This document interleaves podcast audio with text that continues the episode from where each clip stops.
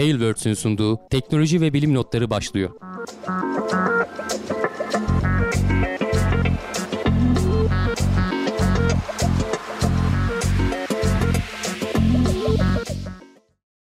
Teknoloji ve bilim notlarına hoş geldiniz. Ben Hamdi Kellecioğlu. Karşımda Cevdet Acarsoy var. Her hafta olduğu gibi teknoloji ve bilim dünyasında öne çıkan kendimizce seçtiğimiz başlıklarla karşınızdayız. Nasılsın Cevdet?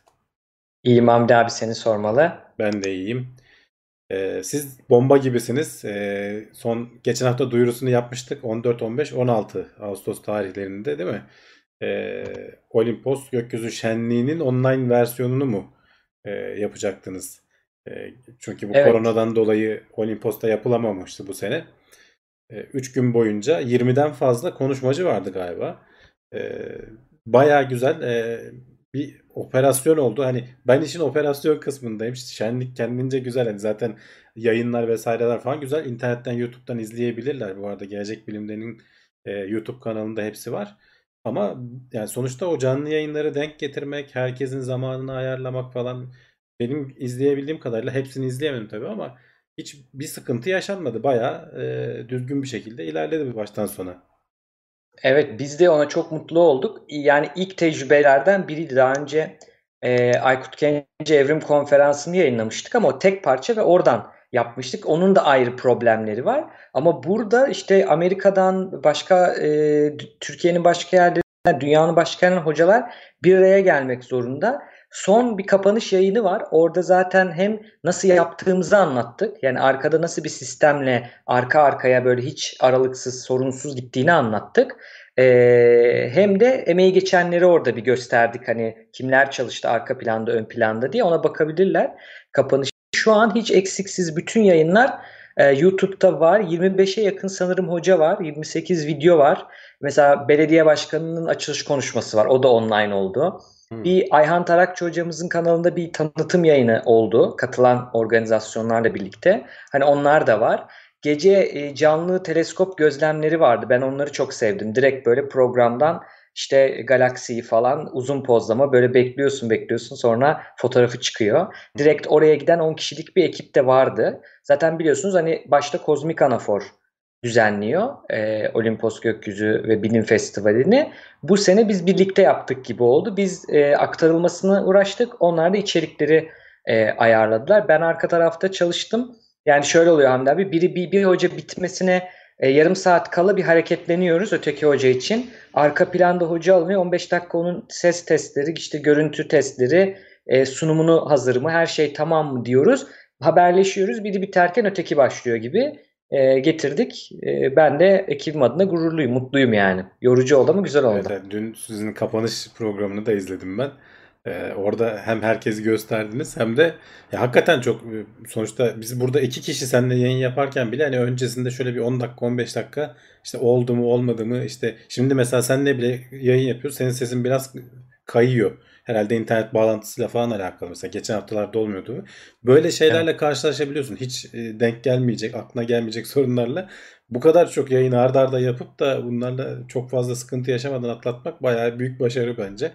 İçerikler de çok güzeldi ama hani biraz şeyi söyleyeyim. E, izlenme sayıları azdı ya. Yani Türkiye'de e, bilime olan e, merak e, o kadar işte demek ki. Bizim or, oradaki videolara vesairelere falan da baktım. Hani bizimki kadar, bizim izlenmelerimiz kadar. E, ben daha fazla olur diye düşünüyorum. Çünkü sonuçta bu yılda bir kere falan olan bir şey. Ha, tabii canlı yayın mutlaka izlenmek zorunda mı? O ayrı konu sonuçta. YouTube'da olacak bunlar ama e, o biraz şey oluyor. insanın böyle içinde bir burukluk bırakıyor açıkçası. Evet. Evet. Yani e, şey ilginç. Bazı hocalar ilk defa sunum yapıyor. Bizim bildiğimiz bazıları. Cidden ve çok ilginç de konular vardı.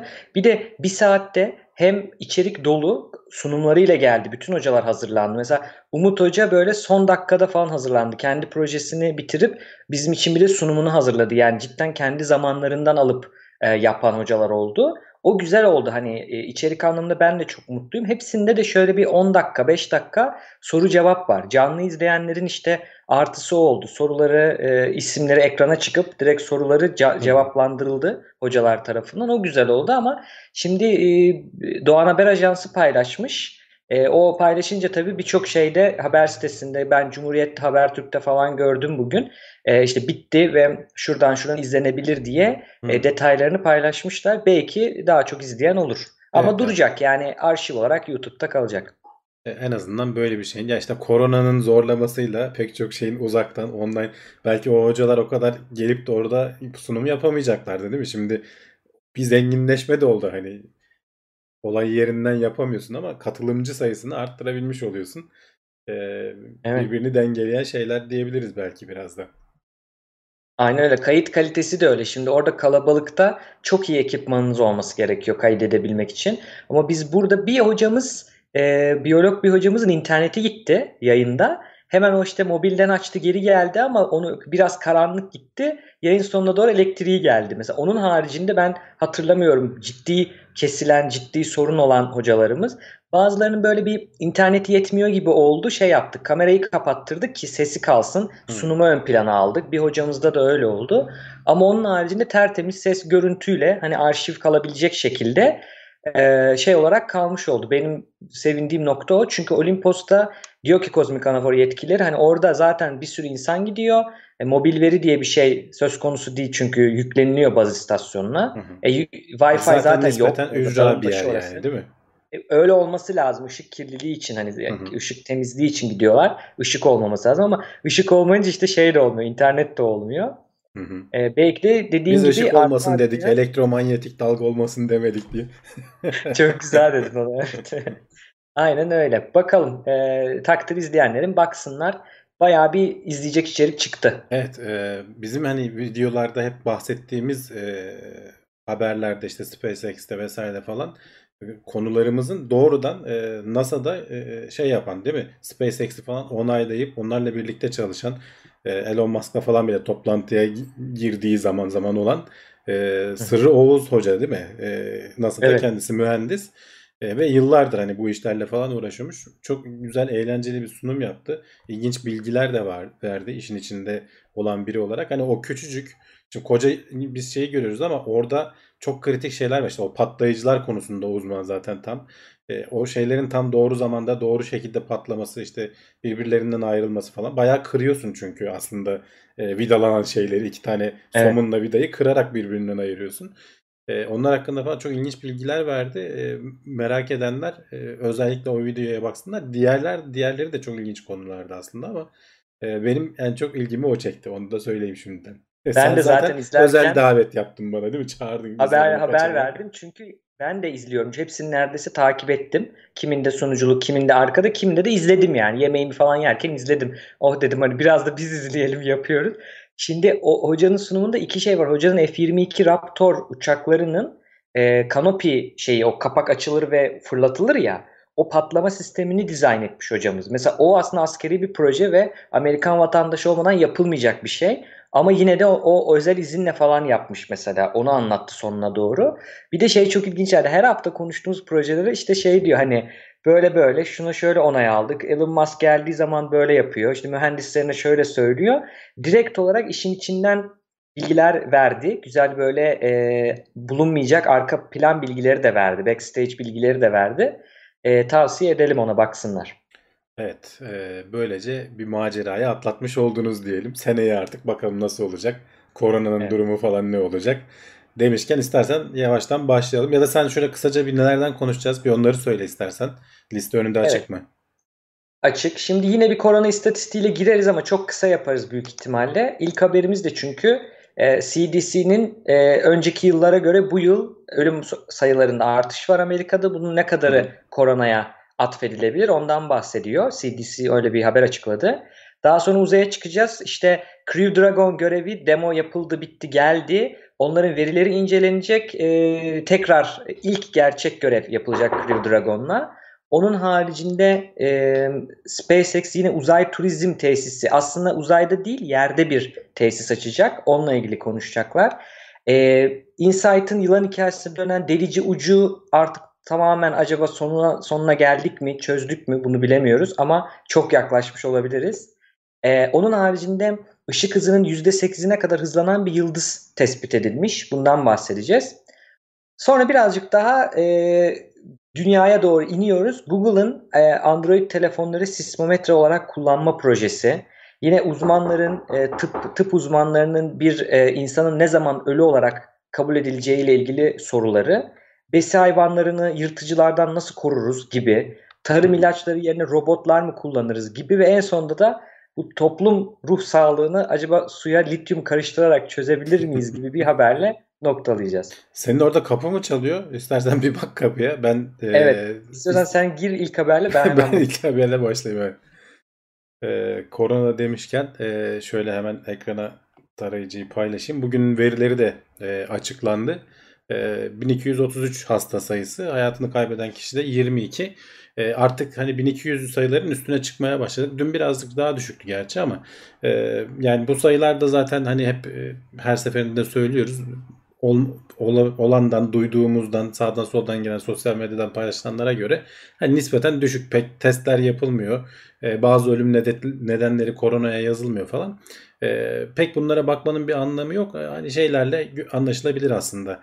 Devletin nasıl e, önlemler aldığı. Mesela bugün e, bir haber haber gördüm. 65 yaş üstü kişilere karşı gene bazı önlemler alınmış. Sokağa çıkma yasağı değil ama mesela düğünlere, toplu etkinliklere katılmama veya bazı illerde birinci derece akrabasıysa ancak katılmasına izin veriyorlar falan gibi.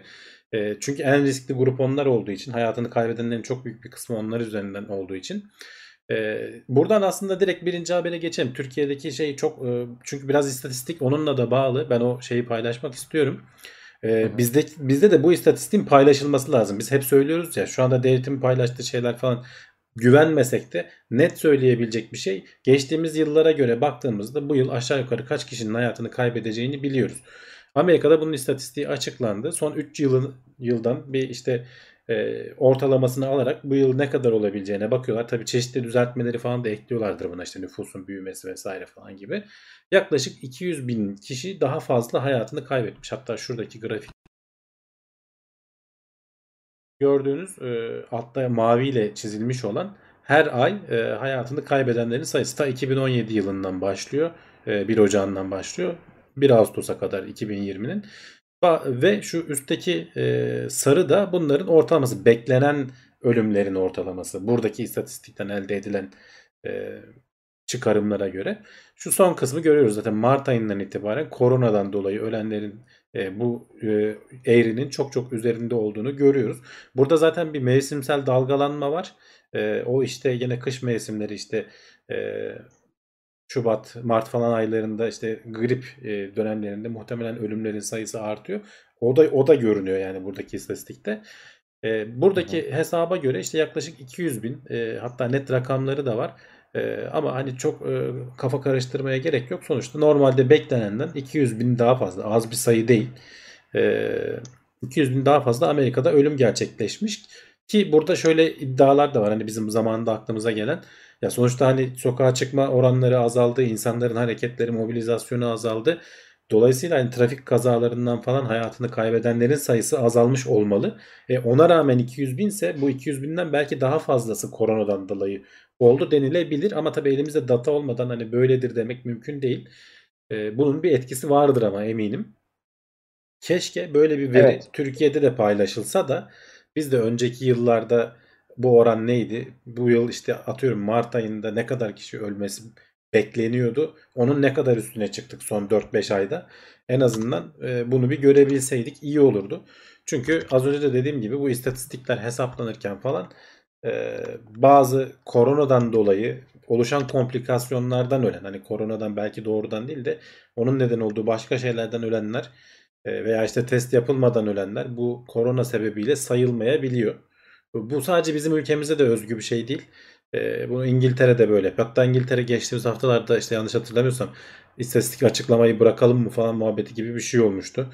E, çünkü güvenilir değil. Yani söylediğimiz rakam biz de güvenmiyoruz diyor adam.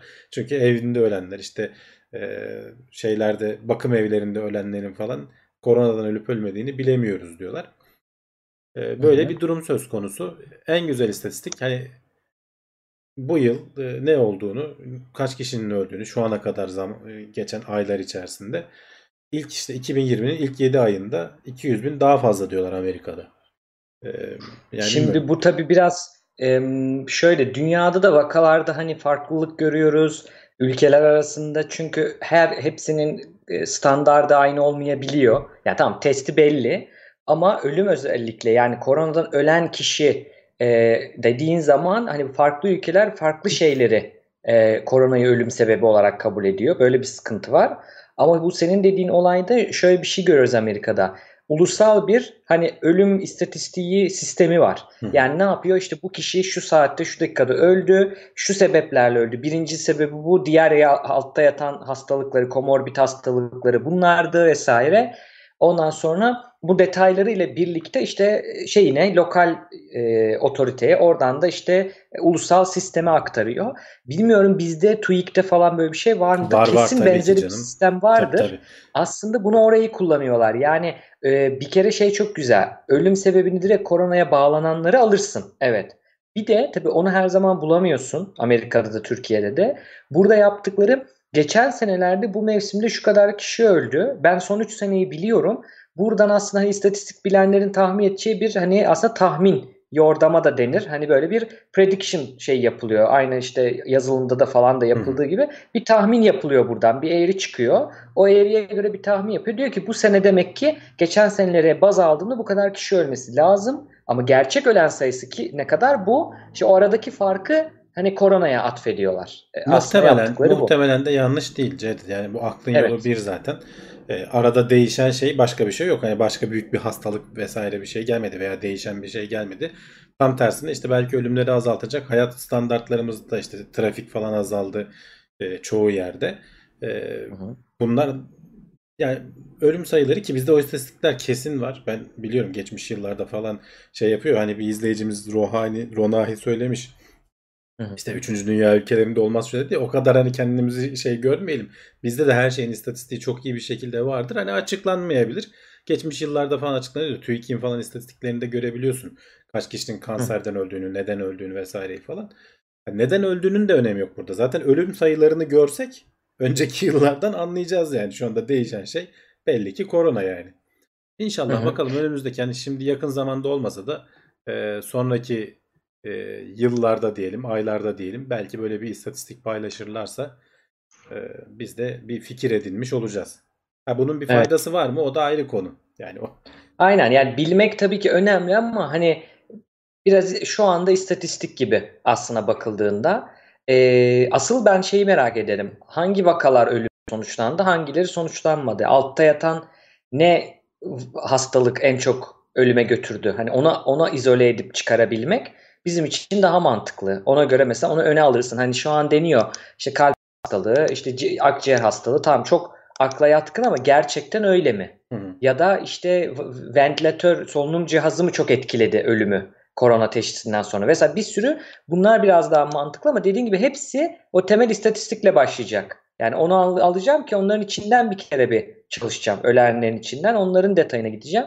Hep burada test test diyorlar ya aslında o şey bilmek. Yani bilimde önce gö- özünümü görmek için bilimin ışığı derken aslında birazcık o kastediliyor burada. Yani buradaki ışık biz karanlıktayız şu anda bilmiyoruz. O bize bilimin ışığı ne durumdayım bir kere anlamaya, elimde ne var? Tamam kötü bir şeyler oluyor ama ne kadar kötü? Kaç kişi? Onu anlamaya e, sebep veriyor.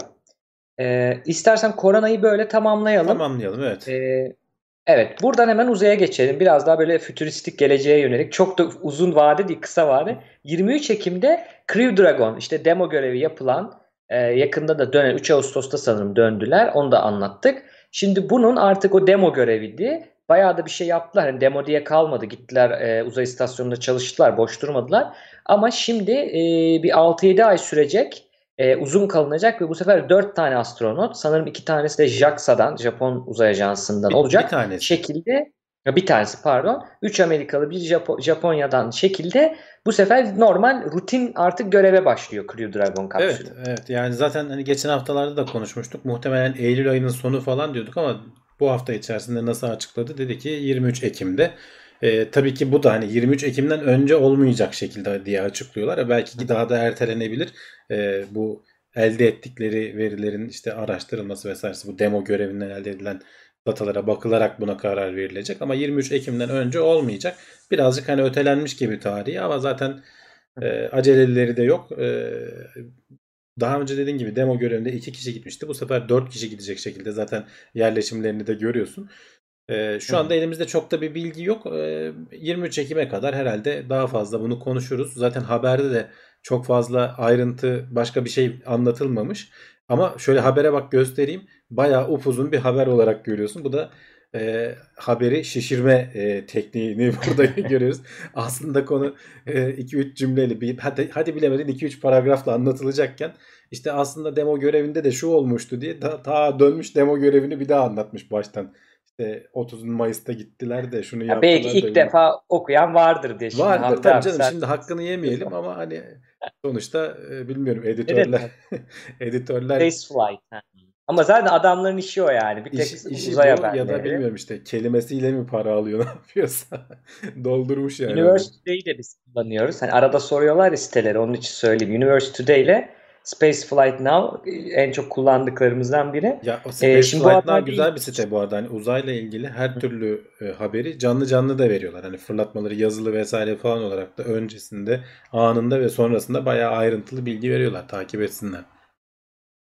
E, bu arada şey ilginç geldi. Bu haberden aslında bir ilginç bilgi de e, Uluslararası Uzay İstasyonu'nda tabii ki şu an 3 kişi var ama e, biraz da ileri atmalarının sebebi hem datayı inceleyecekler ama hani olur gözüyle bakılıyor. Şu ana kadar çok iyi görülüyor zaten. Herhangi bir sorun yok gibi duruyor.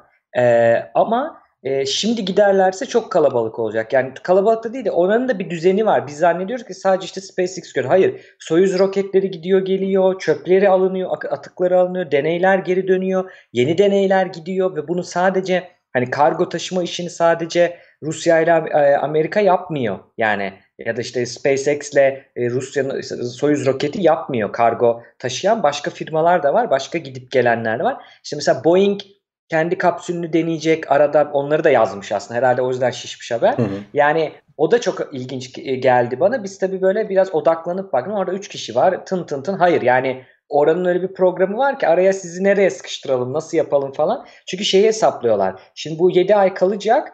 E, 6 ay sonra son 1 ayında da e, Soyuz'dan gelecekler. Rus, Rus ekip değişecek oradaki iki Rus kozmonot.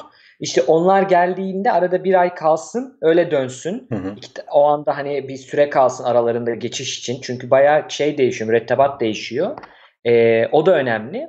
Bir arada da diyorlar ki eğer hani bir sıkıntı olmazsa bir 14 kişilik 14 kişinin olduğu bir dönem de olacak. Bayağı bir kalabalık. O da uzayda aynı anda en fazla kişi rekoru e, o anda kırılabilir. Ben şeyi merak ettim. Bilmiyorum sen biliyor musun ama bilen varsa yazsın. Hani limiti ne acaba Uluslararası Uzay İstasyonu şey olarak hani oksijen, su on, vesaire on, limit olarak kaç kişi? kişi iyiymiş ya. Ben o kadar çık o kadar çok çıkacağını düşünmezdim yani. Hani e, yani bir 8, durumda öyle bir durum olabilir diyorlar yani. Yani 8-9'la sınırlıdır diye düşünüyordum ben. E, çünkü sonuçta hani o uyudukları yerler vesaireler falan küçücük de olsa böyle minicik küp şeklinde de olsa bir odaları var yani orada kendilerine ayrı. Ama herhalde belki o kadar çok kişi olunca şey yapmazlar. Ee, tuluma girip yatıyorsun her yer yatak yani. yani tuluma yer, girip yatıyorsun gerçek... ama işte o küçücük yerde o küçük e, kapısında böyle perde gibi bir şeyle paravanla kapattığın yerde sonuçta hani kenara resmini asabiliyorsun. Orada önünde bir bilgisayarın var. Kişiselleştiriyorsun. Biraz evet yani biraz senin ortamın oluyor orası. Ee, ya şey garip sonuçta uzayda işte hiç aşağı doğru seni çeken bir şey olmadığı için bir yön mantığı olmadığı için bir şekilde tuluma giriyorsun ve yatakta yatar gibi uyuyorsun. Hep zaten şöyle duruyorlar. Farkındaysan böyle yayınlara katıldıkları zaman omuzları falan yüksek, eller havada uçuyor şeklinde duruyorlar böyle. Normal bizim burada Aynen. durduğumuz gibi vücut aşağı şey olmuyor. Bu arada şimdi şey geldi. Bunu bir bilim ne güzel lan diye bir site var. Bayağı komik de anlatıyorlar.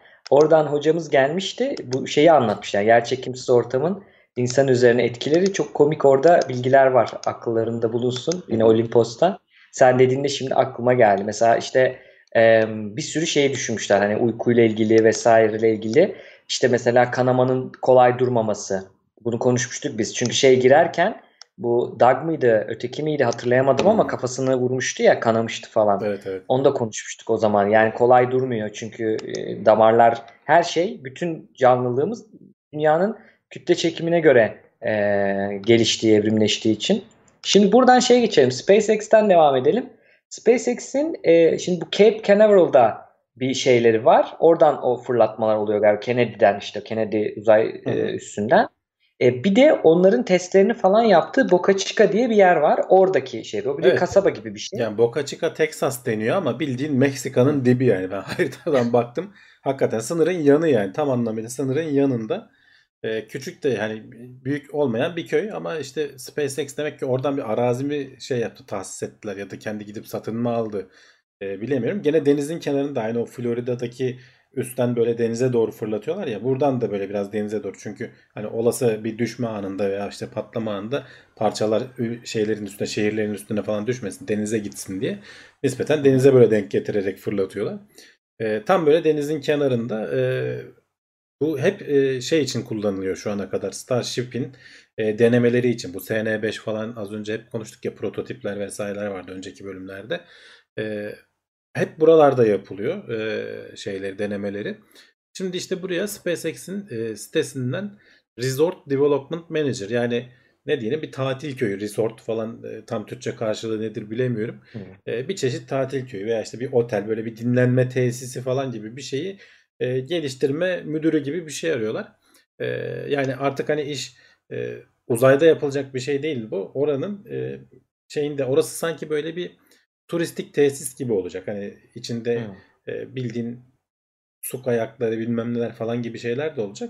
Orada biraz böyle tatilini yapacaksın. Belki etkinliklerden biri de işte biraz uzaya çıkıp e, bir Hı. saat iki saat geçirip geri dönmek falan da olabilir. Yani ne planlıyorlar henüz daha bilmiyoruz. Hiçbir açıklama falan da yok. Bu sadece SpaceX'in kariyer e, bölümüne bakarsanız e, orada bir sürü şey görürsünüz. Hani mutfakta çalışan elemandan e, herhangi bir işte web sitesi yazılımcısına kadar her şeyi arıyorlar zaten. Zaten oradan ilan da çıkıyorlar.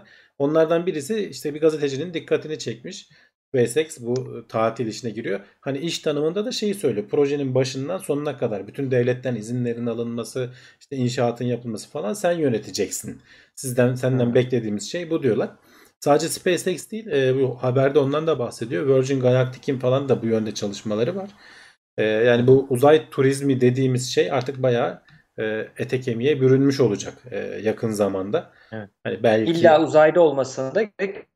ya uzayda bir kısmı uzayda olacak Mesela tabii. Hani belki uzay turizmi deyince Boca Chica'daki testleri izleyecekler adamlar. Ha, belki o da olabilir. Yani hani illa evet f- fırlatmaya gitmen gerekmiyor olabilir. Belki fırlatmayı izlemeye falan da seni götürürler. Hani bir turun bir kenarında onu da dahil ederler. Ee, ya da işte oraya böyle müzemsi bir şey kurarlar. Ee, kendi alet edevatlarını gösterdikleri. Hani NASA'nın falan da gidip gezebiliyorsun ya. SpaceX'te de bayağı bir şey birikti yani şimdi. Ee, şey Evet. bu kadar fırlatmadan sonra geriye dönen işte motorlar olsun vesaireler falan olsun. Belki bindirirler. Belki bu astronotların eğitimi falan gibi bir sistem kurarlar. Ama asıl hani milletin beklediği bu haberden de hani benim anladığım şey e, uzaya gitmeden önce bir, bir- orada bir süre zaman geçirebileceğin bir tesis gibi bir şey. Evet. Benim de anladığım o. Virgin'in de varmış zaten açtığı. Yani Evet, evet. e, ilk değil bu. İlginç. E, Virgin Galactic'i ben bu, bu şeylerini bilmiyordum. Yani bana kalırsa böyle işte denemeleri var. Böyle hani Virgin Hava Yolları da battı. O da çok iyi gitmiyor gibi. Hani kafamda öyle bir imajı vardı Virgin Galactic'in ama hiç öyle değilmiş aslında. Başka işleri de varmış böyle. Ya şöyle Hani turizm işini önce düşünmüş gibi aslında. on- onların daha hani araçları tam anlamıyla hazır değil. Onlar biliyorsun roketle değil uçakla gidiyor. Sonra oradan bir yerden belli bir yükseklikten sonra ateşleyip seni yukarı çıkarıyor. Ee, onların farklı bir yaklaşımı var. İşte orada bir iki bazı sıkıntılar yaşandı falan ama son testlerinde başarılı oldular. Ee, bakalım yani onlar da 7 kişi miydi 8 kişi miydi ne işte pilotlar hariç veya dahil tam hatırlayamıyorum şimdi. Bayağı hani kapasitesi yüksek onların da. Ee, onlar da planlamalarını yapıyor. Bir yandan işte Blue Origin var. Jeff Bezos. Onların roketi tamamen zaten turistik amaçlı. Veya işte konuştuk NASA falan da aslında bakıyor. Yani eğitim için biz de kullanabilir miyiz falan şeklinde. Ee, hı. pek çok firma hani Amerikan uzay endüstrisi gözümüzün önünde gelişiyor Ceylan. Yani Evet, sadece devletlerin tanık, tek tanıklık elinde olan ediyoruz. bir şey. Evet aynen. Özel sektör Amerika'nın devletinin de desteğiyle biraz. Ee, işte SpaceX bayağı ciddi bir firma oldu. 20 yıllık firma öyle düşünürsen. Ama baya baya milyar dolarlar seviyesinde ihale alır hale geldi. Evet. Hiç adı bilinmiyordu. İşte o ilk ne zaman 2009'da mı şahit olduk otonom inişe? Yok yok Geri çok, inişe. çok daha geç. 2014 ya da 13 olabilir ya da 15 de 13 mü? olabilir. İniş. Ha. Yani 2013'te oradan yani ilk 7 yıl, Falcon, 7-8 Falcon yıl 9'un ilk hani başarılı fırlatması 2011 falan olabilir. Hmm, Fırlatması evet, yani hep evet. onlar da patladılar Geri inişi değil tabii tabii tabii. Ya bu bunlara bunun dışında hikayesi olan şirket de yok. NASA bile yok. Yani bunu niye söylüyorum? Biz yapacağız. işte uzay ajansımız yapacağız. Hemen olacak. Öyle bir şey yok. Yani onu bilmeden yola çıkarsa özellikle de gazeteciler hani özellikle de medya e, moral bozulup hani işte devrim arabaları hikayesine döner.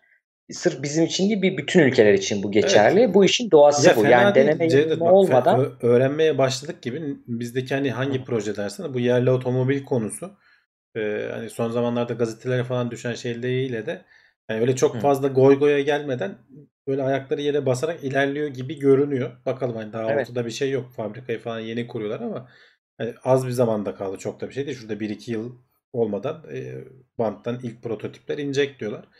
E, Ya ama mesela ilk prototip hatalı çıksa ne olacak? Çok kötü bir özelliği olsa yani bir şeyi beceremese ne olacak? Hemen bırakacağız mıyız? Yani ya, yoksa tabii ki e, geliştirecek miyiz? Yani insanların bakış açısını ben aslında hazırlamaya çalışıyorum birazcık ona. Çünkü bu işlerin doğasında yani geliştirme, bilim, işte teknoloji bu tarz işlerin doğasında yanılmak var. E, onu biz aa ya biz beceremiyor. Hani hep diyorsun ya sen de bu chatte de söyledin hani hı hı. biz yapamayız, edemeyiz. İşte ee, öyle gören de bir taraf var. Onlar hemen vay bittik, o öldük bittik olabilir. Hani şey Paralar boşa Öteki gitti. taraf da ha öteki taraf da şey diyebilir. Hayır biz süperiz. E, kötü bir şey varken de süper demek de çok tehlikeli. Hani kötüye kötü diyememek de tehlikeli. Evet. Ee, o da yani ikisinin arası daha sağlıklı. İstersen gene buna benzer bir hikayeyle gidelim. Koskoca NASA yıllardır artık hani e, kaçıncı indirişleri herhalde Insight bilmiyorum kaçıncı görev oraya Mars'a yapılan görev. Yılların çok köklü kurumu hala havacılıkta e, adı geçen testleri kullanılan DLR Alman işte havacılık idaresinin geliştirdiği delici ucu vardı Insight'ın. Buna köstebek de diyorlar kendi aralarında. Hı hı. Öyle bir olay oldu ki artık bunu Köstebek'in geliştiricisi e, ana araştırmacı blog açtı Hamdi abi. Blogdan işte Köstebek iyi, gidiyor, durdu, gitmiyor falan gibi güncellemelerini artık hani haberlere bile kalmadan kendi blogunda yayınlamaya başladı. Biz de en çok bilgiyi oradan alıyoruz aslında. Şimdi bu haberde sonunda tamamen toprak altına girdi diye bir haber vermiş Evet bize. evet yani tamamen gömülmüş durumda o sert uç kısmı Ee, arkasında şu kablosu falan görünüyor zaten. Şu anda üzerine de şeyle bastırıyorlar. Ee, bu fotoğrafta o görünüyor. Ee, haberlere ayrıntısını merak edenler okusunlar. Ee, şöyle burada bir tane video da var onu da oynatabilirsem şöyle göstereyim. Bak altta 450. gün diyor. Ee, itekle itekle şu anda 500 işte 600'lere kadar geliyorsun. Yani e, bu burada bizim işte 3 saniyede izlediğimiz video işte 80-90 gün sürüyor. Yani adamlar o Evet. kadar yavaş hareket ediyorlar ki o aletin şey yapması zarar vermemek için falan. Ee, şimdi işte en sonunda iyice yere oturtmaya şey yapmaya sokmayı başardılar. Ondan sonra şey kavgası başladı aralarında. Şu aşamadan sonra şu anda ekranda görülüyor. Bu noktaya geldikten sonra acaba kavga dediğimde hani böyle tartışma e, fikir teatisi diyelim. Hı hı. bir grup diyor ki artık e, şeyin ucuyla ittirmeye devam edelim. E, bu kepçenin ucuyla ittirmeye devam edelim. Ama onun, onun e, sivri ucunun, keskin ucunun şeye zarar verme ihtimali var. Tam denk getiremezsen e, kordona zarar verme ihtimali var. Bir grupta diyor ki üzerine toprakla kapatalım. Gene arka tarafıyla ittirmeye devam edelim. E, bir şekilde onların e, daha daha önce denediğimiz çünkü arkasıyla ittirdiler sürekli bu aşamaya o şekilde geldiler. Ama işte Hı. toprakla ne kadar kapatabiliriz, toprakla kapanır mı, kapanmaz mı falan derlerken bir işte hesap kitapla yapıyorlar tabii. Bunların hepsini işte o şeyle şu kadar yüzeyi kazısak şu kadar santimetre küp toprak içine girer o deliğin falan. Onların hesabını falan yapıyorlar. Yani tamamen rastgele değil. Ee, hı. neyse en sonunda deniyorlar ve şu aşamaya getiriyorlar. Bak şurada görüyorsun. Ee, biraz toprakla kepçeyle kazımışlar. Delik bayağı tamamen dolmuş. Yani düşündüğümüzden daha fazla toprağı içine atmayı başardık diyorlar. Şimdi üzerine gene e, kepçenin arkasıyla bastırıp e, kendi kendine artık toprağın derinliklerine doğru ilerlemesini bekleyecekler. E, o aşamada daha başarılı olup olmadıklarını bilmiyoruz. Kendileri de bilmiyorlar. E, son işte hesaplarını falan nasıl yaklaşalım, işte kaç vuruş yapalım dakikada, saniyede falan gibi şeyleri düşünüyorlar. E, önümüzdeki günlerde artık bilmiyorum kaç gün sonra ne kadar süre sonra e, tekrar haberlere konu olur. Eğer kaptırıp giderse bir şekilde kendi kendine ilerlemeye devam ederse şu anki bulunduğu açı dik değil bayağı yatay bir açı oldu. Ee, en fazla Hı hı. 3 metreye kadar falan inebilir diye düşünülüyor. Normalde 5 metre yerin derinliğine inecekti. Ama gene bayağı Hı hı. data elde ederiz diyorlar 3 metreye kadar derinlik bile olsa. Ee, ona razılar yani sonuçta. Görevi yani eğer başarılı olursa şey olacak. e, en uzaktan e, ne denir? Troubleshooting deniyor ya uzaktan sorun çözme yani dünya tarihinde Evet. şimdiye kadar yapılmış e, en uzak sorun çözme operasyonu ve en uzun süren olabilir. Şeyler falan vardı. Bu ay görevlerinin birinde bu filmde falan Apollo 13 o zaman herhalde bu filmi Tom Hanks'in oynadığı filmde vardı galiba. Bir şey oluyor, bir sorun oluyor. Ee, aynı orada ne varsa e, aynı envanterin bir de dünyada yapıyorlar ya hani mock-up evet. diye. Burada da öyle. Şimdi şey diyorlar mühendisler hani şu kadar saatiniz var işte atıyorum oksijen filtresi mi sallıyorum. Bir şey yapmanız lazım. Buradaki aletlerle bunu yapın. Düşünüyorlar düşünüyorlar falan çözüyorlar. Sonra bir de onu astronotlara anlatıyorlar. Onlar orada şey yapıyorlar. Aynı aleti işte iptidai şekilde falan yaptıklarını hatırlıyorum. Hani sorun çözme eldeki imkanlarla ki bu görevler de hep şeydir yani. Havacılıkta falan da redundancy derler. Yani normalde çevirdiğin zaman gerek gereksiz anlamına geliyor. Hani redundant ama hı. burada şey gibi düşünün. Ee, yedek yedeğin yedeği sistem. Fazla fazlalık sistem. Yani mesela bir şeyi ölçen bir şey var bir tane daha koyuyorlar. Bir şey olursa bir tane daha. Hep bunları olmasına rağmen yine sorunlar çıkıyor. Şunu gösteriyor aslında. Mars'a bu kadar zamandır gidiyoruz ve toprağının belki bir metre altında ne olacağını doğru tahmin edemedik. Çünkü yok. Dünyada Çünkü benzer hiç- bir yer yok. Hiç kazıp bakmadın Hiç yani. kazmadık. Veya Yani her yeri de aynı çok- değil. Bir de o var yani. Heh.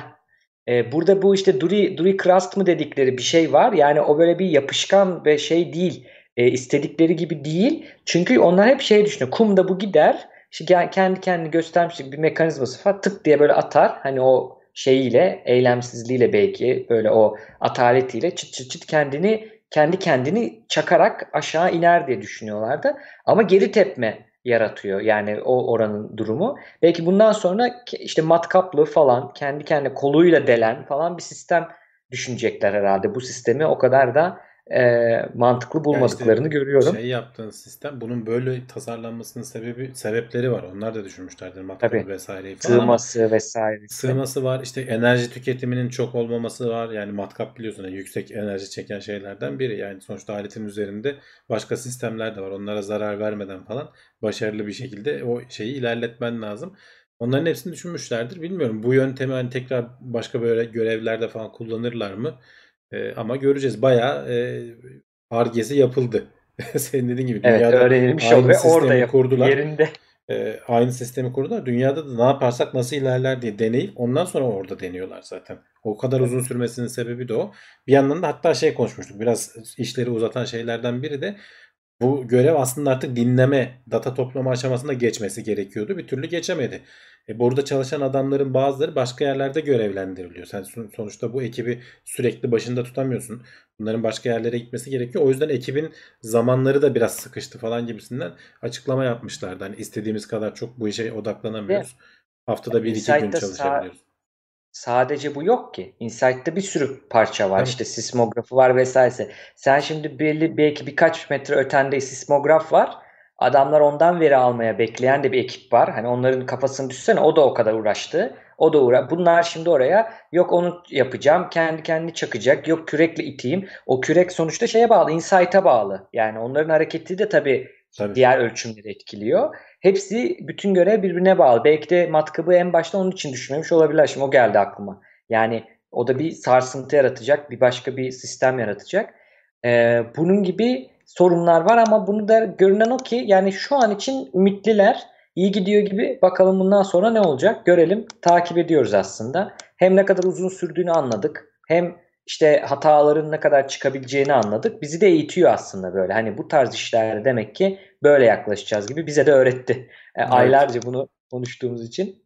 Buradan şeye geçelim. Işık hızının %8'ine kadar hani %8 az gelebilir kulağa ama ışık hızının %8'inden bahsediyoruz. Hızlanan bir yıldız tespit edilmiş. Evet e, dediğin doğru. Işık hızının %8'inden bahsediyoruz. Bayağı yüksek bir hız yani. Evet uzaydaki gezegenler falan bizim dünya üzerindeki hareketlerimize göre falan çok yüksek hızlarla hareket ediyorlar. Ama ışık hızının %8 dediğin zaman da bayağı bayağı yüksek bir şey ediyor. Ama seni tabii o hıza ulaştırabilecek bir şeylerin olması lazım. Bunlar da genelde kara delikler oluyor. Bizim e, kendi galaksimizin merkezindeki kara deliği bayağı inceliyoruz. Zaten kara deliklerin varlığını buradan görüyoruz aslında. Doğrudan kendilerini görmek mümkün olmadığı için etraflarına uyguladıkları, yıldızların hareketlerine uyguladıkları e, etkilerden görüyoruz. Hatta şurada bir e, videosu da var onu da oynatayım. E, şimdi şimdiye kadar bilinen S2 diye bir e, yıldız varmış en hızlısı. Yaklaşık işte 16 yılda bir turunu tamamlıyor. E, şu an bulunan S62 denilen e, yıldız e, 10 yılda bir turunu tamamlıyor ve ötekine göre daha hızlı, daha yakınından geçtiği için şu elips bir yörüngesi var. Şeyi görüyorsun. Çok yakınına yaklaştıkça tabii ki o yörüngeyi tutturabilmek için çok hızlanıyor. İşte o o esnada %8'ine kadar hızlanıyormuş. Ve bu hızlanmadan dolayı artık e, şey olduğu için e, bildiğimiz e, o işte Newton, Kepler falan hesaplamalarının ötesine geçmen gerekiyor. Bizim aynı güneşin yakınında olduğu için Merkür'ün etkilenmesi gibi precession dedikleri şu görüntüde e, animasyonda da görüyorsunuz aslında her seferinde hafiften şeyi kayıyor. E, bulunduğu yörünge kayıyor. Hep aynı yörüngede dönmüyor. E, bizim aslında bu genel görelilik vesaire falan gibi şeyleri Einstein'ın e, tespit edip doğrulaması da e, biraz Merkür üzerinden bu e, şeyle bu etkiyle e, mümkün olmuştu. Doğrulanmalarını görmüştük. Burada da bunu görebiliyoruz. 10 derecelik bir şaşma oluyor diyorlar her seferinde. E, şöyle bir hesaplama yapmışlar. Hani şeyin hızının da etkisiyle ve kara deliğin yakınından hı hı. da geçerken dünyadaki bir saat e, o yıldızdaki yaklaşık 100 dakikaya denk geliyor diyorlar. Bu kaymaların falan nedenleri de biraz bu aslında. Uzay zaman dengesini bozmuş oluyor. Senin o o cisim için. Biraz işte şeyi hatırlarsan evet bilim kurgu filmi neydi adı? Interstellar mı? Interstellar'daki hikaye aslında. Hani kara deliğin yakınında süre senin için normal geçiyor ama dışarıdan bakanlar için çok çok daha hızlı zaman geçiyor. Senin için yavaşlamış oluyor. Sen farkına varmıyorsun tabii onun. Ama dışarıdan evet. bakan biri için işte bu etkide de yörüngenin şaşma etkisi falan da bundan dolayı kaynaklanıyor aslında. Evet. Ya orada hızın ölçümü de şimdi hızın ölçümünde bir süre de var ya zaman yani zaman mesafe. Ha, tamam mesafeyi işte tamam evrensel düşün ama süre oradaki süre mi? Yani oraya oradaki süreye bölümü, bizim süreye bölümü çok ilginç sorular ortaya çıkıyor. Ben şeyi çevirmeye çalıştım. Ee, %8'i ne yapıyor gibi aşağı yukarı 86 milyon kilometre bölü saat. Evet. Yani saatte 86 milyon kilometrelik bir hızdan bahsediyoruz. Belki hani daha hani kafamızda canlanmaz o da gene çok yüksek ama hani e, bir şey ifade etsin diye söyledim. Şimdi buradan e, şuna geçelim işte demin sismometre falan dedim. Aslında birçok telefonda titreşim veren de hani titreşim motoru da var ama motorun e, şey telefonun durumunu algılayan bir sürü e, şey var, sensör var. Biliyoruz bunlar işte akselerometre var, bayağı eksenli şeyler var. E, bunları kullanarak hatta işte adımlarımızı bile sayarak başladılar. Ondan sonra neler neler yaptılar. Şimdi Google'da diyor ki bu verileri biz niye hani topluluktan kullanarak hani gene büyük veri e, sismometre olarak kullanmayalım, deprem verisi olarak kullanmayalım. Bununla ilgili bir güncel aslında bir güncelleme yayınlamış Android'e Google. İçinde bir sürü özellik var ama hani dikkatli gözler bunu da bulmuş. Böyle de bir evet, güncelleme en, olduğunu. En ilgi çekici güncelleme bu diyorlar. Yani evet bir sürü ivme ölçer var sonuçta. Yanımızda taşıyoruz e, cep telefonlarını. Her türlü hareketimizi, adımımızı vesaire falan ölçüyorlar ya bu ivme ölçerlerle ölçüyor. Biraz da işte GPS verisiyle falan da doğruluk çıkarmaya çalışıyor. Ama senin o her adım atışındaki o vücudun belli oran belli şekilde titreşimine bir adım olarak saymayı öğrenmişler. Ee, şimdi aynı şeyi deprem için de uygulayabiliriz diyor ama e, tabii bir doğrulama şeyinden geçmesi lazım bunun. Çünkü her titreşim deprem değil. E, bu P dalgaları diyor. İlk depremde gelen ana dalgalar bir de ondan sonra gelen S dalgaları vardı galiba yanlış hatırlamıyorsam. E, bu P dalgalarını biz bu telefonlarla algılayabiliriz ve bunları tabii ki bir sürü telefonla aynı anda algılayıp e, bu datayı işleyerek deprem oluyor mu olmuyor mu falan bunun verisine bakabiliriz. Ve hatta ileride işte kendimizden emin olduktan sonra bunun araştırması yeterince yapıldıktan sonra çok kısa bir süreliğine de olsa bir anda bildirim çıkacak telefondan düşünsene deprem oluyor, oluyor diye. Sen hemen belki sığınacak bir yer bulacaksın birkaç saniye içerisinde. Eğer yakalayabilirsen tabii o bildirimi denk gelecek kadar şanslıysan. E, hı. ve kendini bir şekilde korunaklı bir duruma getireceksin. E, bunu bu hani biraz bu da yapılır. Bunda bir şeyim yok ama sonuçta veri toplama aç- açısından e, milyonlarca cep telefonundan veri alıp bunu anlamlandırabildiğini düşünsene. Yani jeologları bir sormak lazım. Hani benim için Tabii. benim hani Çok fazla bilmeden var. Hep fikrimce güzel geliyor. Çok süper bir şeymiş gibi geliyor ama belki jeologlar diyecek ki ya oradan o kadar bir şey çıkmaz. Hani belki. Celal Hoca'ya sormak diyecek lazım. geçecek Belki belki zırva deyip geçecek aynen. Şimdi burada şöyle bir şey var. Hep daha önce de bahsediyoruz işte sig- signal to noise ratio. Yani sinyal gürültü oranı. Yapacağınız hemen hemen her ölçümde e, bunu bilmeniz gerekiyor. Bu bir şey ifade ediyor. Nedir en basit örneği? Şimdi benim sesimi duyuyorlar. Benim sesim istediğim bir sinyal. Yani anlamlı olan sinyal benim için o. Ben karar veriyorum hani ne sinyal diye. Ben diyorum ki bu mikrofon ses dalgalarını alsın ama benim konuşma sesimi alsın. Bu sinyal tamam. Geri kalan şeyler gürültü oluyor burada. İşte belki fanın sesini duyuyorlar. Belki daha önce oldu yoldan geçen arabaların sesini. Bu da noise. Şimdi iyi bir ölçüm cihazında sinyal e, gürültü oranının iyi olması lazım. Nedir bu? Yani sinyali daha çok alacak, gürültüyü almayacak ya da mümkünse almayacak. İşte RTX sound falan var ya RTX hı. voice olayları. İşte o mesela yapay zeka kullanarak gürültüyü çok güzel filtreleyebiliyor. Sadece sinyali alıyor. Çok yüksek bir sinyal e, görü, sinyal gürültü oranına sahip. Şimdi Burada da o mantık var. Şöyle düşün. Tek tek telefonlar bence hiçbir şey ifade etmez. Yani ev, benim şu an evim eski bir evdeyim Hollanda'da. Yoldan tır geçiyor evim sallanıyor. Yani onu nasıl ayırt edecek o sarsıntıyla ötekini? Çünkü telefonun yani cebimde mi, sehpada mı, nerede? Canım Ee, sehpada dururken elin çarpsa zaten titreşir tabii. yani hani. Onu ayırır. Büyüğü küçüğü falan hani frekansını titreşimi anladım ama bir de şöyle bir şey var. Bence şunu düşünüyorlar anladığım kadarıyla. Çok büyük veri topladığında zaten deprem olmadığı andaki e, normal noise'unu aldığında hani durumun e, o noise'un üzerine o gürültünün üzerine bir de deprem olduğu anda kaydederse mesela öyle veriler toplarsa yeteri kadar ayırabilir. Mesela o zaman şey olacak hani atıyorum o, o çevredeki 100 kişinin de o anda elinin çarpmasını görmezden gelecek sistem ama işte geri kalanlarda belli bir sayıya ulaştığında o istediği titreşim diyecek artık bu tesadüf olamaz. Burada bir işte deprem var falan gibi bir anlamı olacak. Mesela şeyi de biliyor, lokasyonu da biliyor ya Hamdi abi. Hı hı. Bir dalga bir yerde sonuçta şey oluyor. Hani e, yol alıyor. Bir yerden e, arka arkaya mesela bir dalga şeklinde formunda tek tek tek bu titreşimler gelirse hani hızlarını bilmiyorum iletişim hızlarını ama bunları algılarsa mesela şeyi de bulabilir. Nereye doğru gidecek bu dalga biraz sonra? E, hepsini de bulunabilir. Çok değişik bir şey. E, kullanılmasında bir yarar var. Zaten istesek de istemesek de kullanıyorlar. Hani hele Google. Yani tabii. bu veriler gidiyor bari iyi bir şeye yarasın diyorum ben. Aynen. Ee, bak bir az, az önceki haberle ilgili bir soru sormuşlar. Haberde ondan biraz bahsediyordu. Diyor ki zaman yavaşladığında ışık da yavaşlamaz mı? Bu durumda kara deliğin yanındaki cisimlerde ışık nasıl algılanır falan gibi bir şey sormuş Mehmet Fatih Yılmaz. Haberde tam bu sorunun cevabı değil ama buna benzer bir şeyden bahsediyor.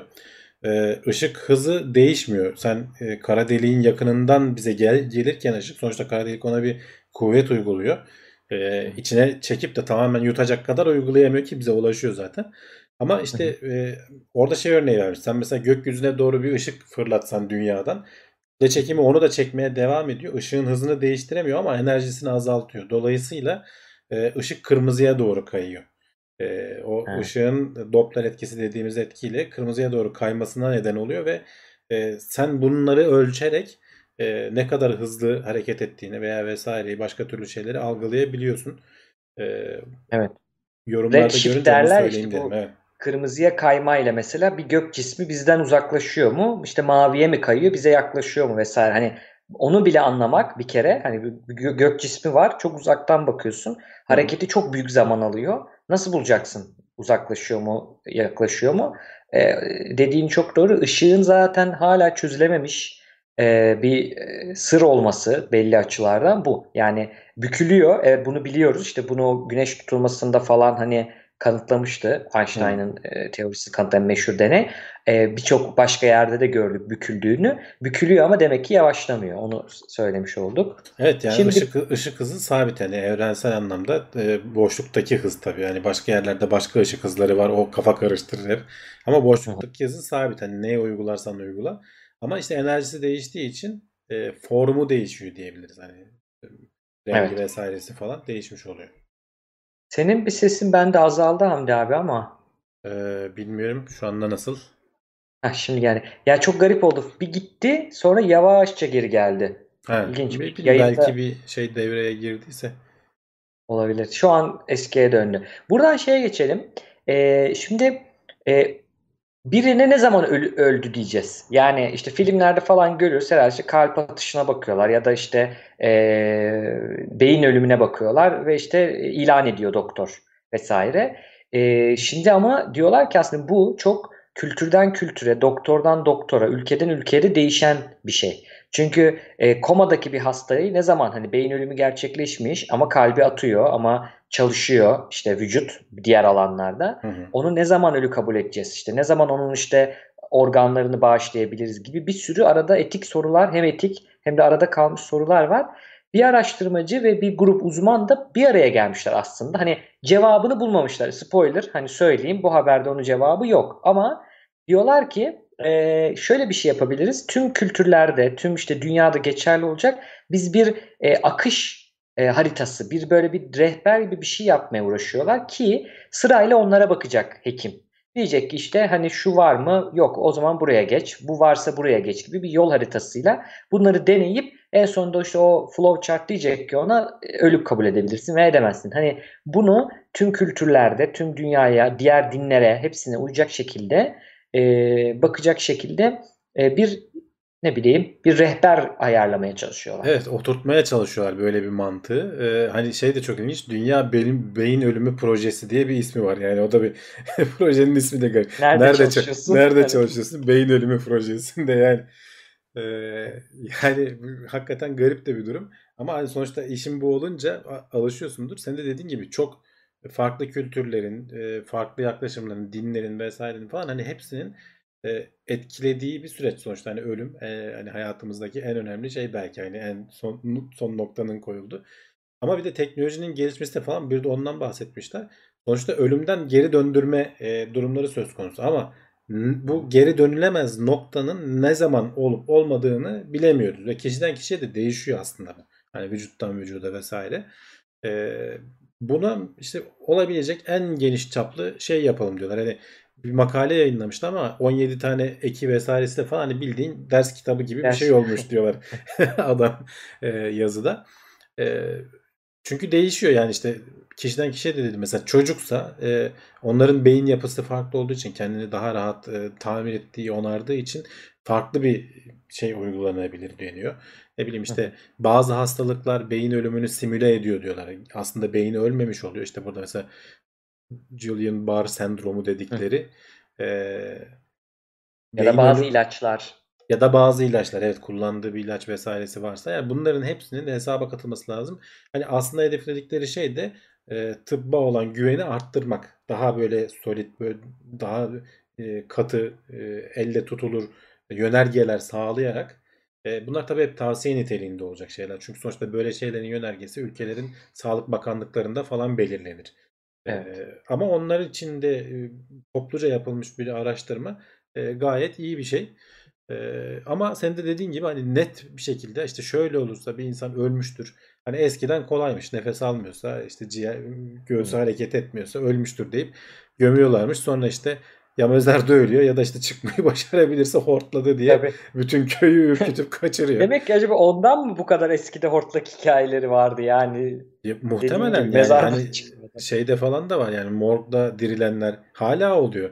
Adam öldü diye Çok doktor da yani. yaygın diyor. Bayağı yaygın diyor araştırma. Yani bu bir sorun hani bunu e, böyle şey bir sorun değil. Hani boş zamanımıza bakacağımız bir durum değil. Dediğin gibi bu çok önemli de bir sorun. Mesela beyin aktivitesinde de işte genelde EEG yapılır hani bakılır bazı ameliyatlarda falan.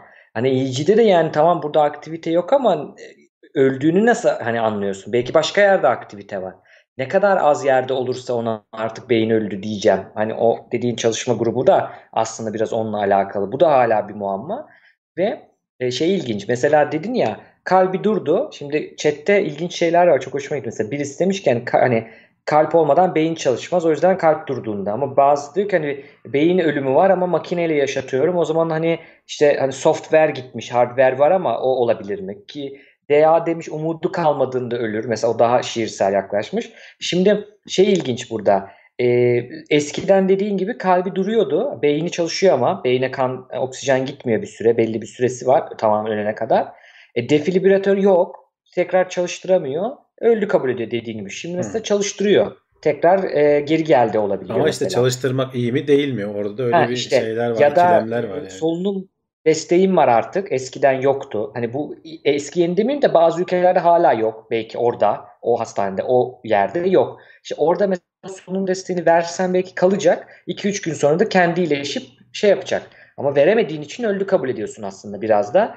Ee, o, o açıdan da bakmak lazım. O yüzden aslında diyorlar ki biz bunu böyle bir tane ben bir standart koyayım de de olmuyor. Çünkü dünyada çok farklı doktorlar, farklı dinler de var. Hani dini olarak da nasıl ne zaman öldüğünün kabul Tabii. edilmesi. Çünkü doktoru da o etkiliyor. Mesela diyor ki birçok doktor bu kararı diyor verirken diyor e, organ bekliyorsa bir hastası Tabii öyle ya da onlar bağışlamaya karar verdiyse tabii o da çok onu etkiliyor. Ya da dini, kültürü e, ölü, ölü kabul etmesi hani anlatabiliyor muyum? İşte onu da etkileyecek. Bütün bunları da göz önünde alarak bir yola çıkmışlar bakalım. Önemli bir haber, önemli bir konu. Ya bunu şey diye konuşmuştuk geçmişte. Şimdi az önce konuştuk e, yapay zeka ile işte bu derin öğrenme teknikleriyle ves- vesaire işte depremi falan da hani o datayı işleyebileceğiz. Bunun aynılarını bunu tespit etmede de kullan kullanmayı düşünenler var. İşte komadaki hasta uyanır mı? Bütün senin fonksiyonlarına bakıyor. Veya işte yoğun bakımdaysan ne zaman ölür? Yani bunları hesaplayabilecek kadar sen ölmeden yaklaşık 8 saat önce bu şu anda Google'ın e, galiba hastanelerde denemeye başladığı bir şey var. Sen ölmeden 8 saat önce bu adam gidici buna önlem alın diye yapay zekalar var artık. Yani bayağı o konuda ilerleme kaydediyoruz.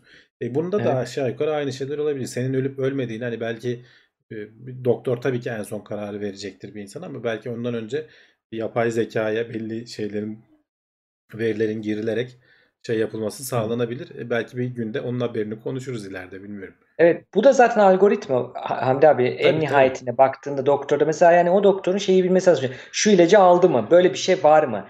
Ölümü taklit edecek bir durum var mı ki? Hani ona göre. Belki hiç yok. Hani bunları da eleyerek aslında karar da veriyor. Bazen hiç bunlara bakmadan hani durdu mu durdu tamam hani kabul ediliyor. Ondan sonra morgdan uyanıp gelenler çok oluyor. Evet. Onun sebebi de biraz o. E, bu bir algoritma ve e, tanınmasıyla alakalı. Belki mesela şey yapılabilir. E, öldü kabul edilenlerin verilerini verip belki ölümden sonraki de, de biraz tut, tut- tutulup ondan sonra hani uyanmadı bunlar ama bak bunlar da geri uyandı. Hmm. O aradaki farkı yapay zeka çözebilir dediğin gibi.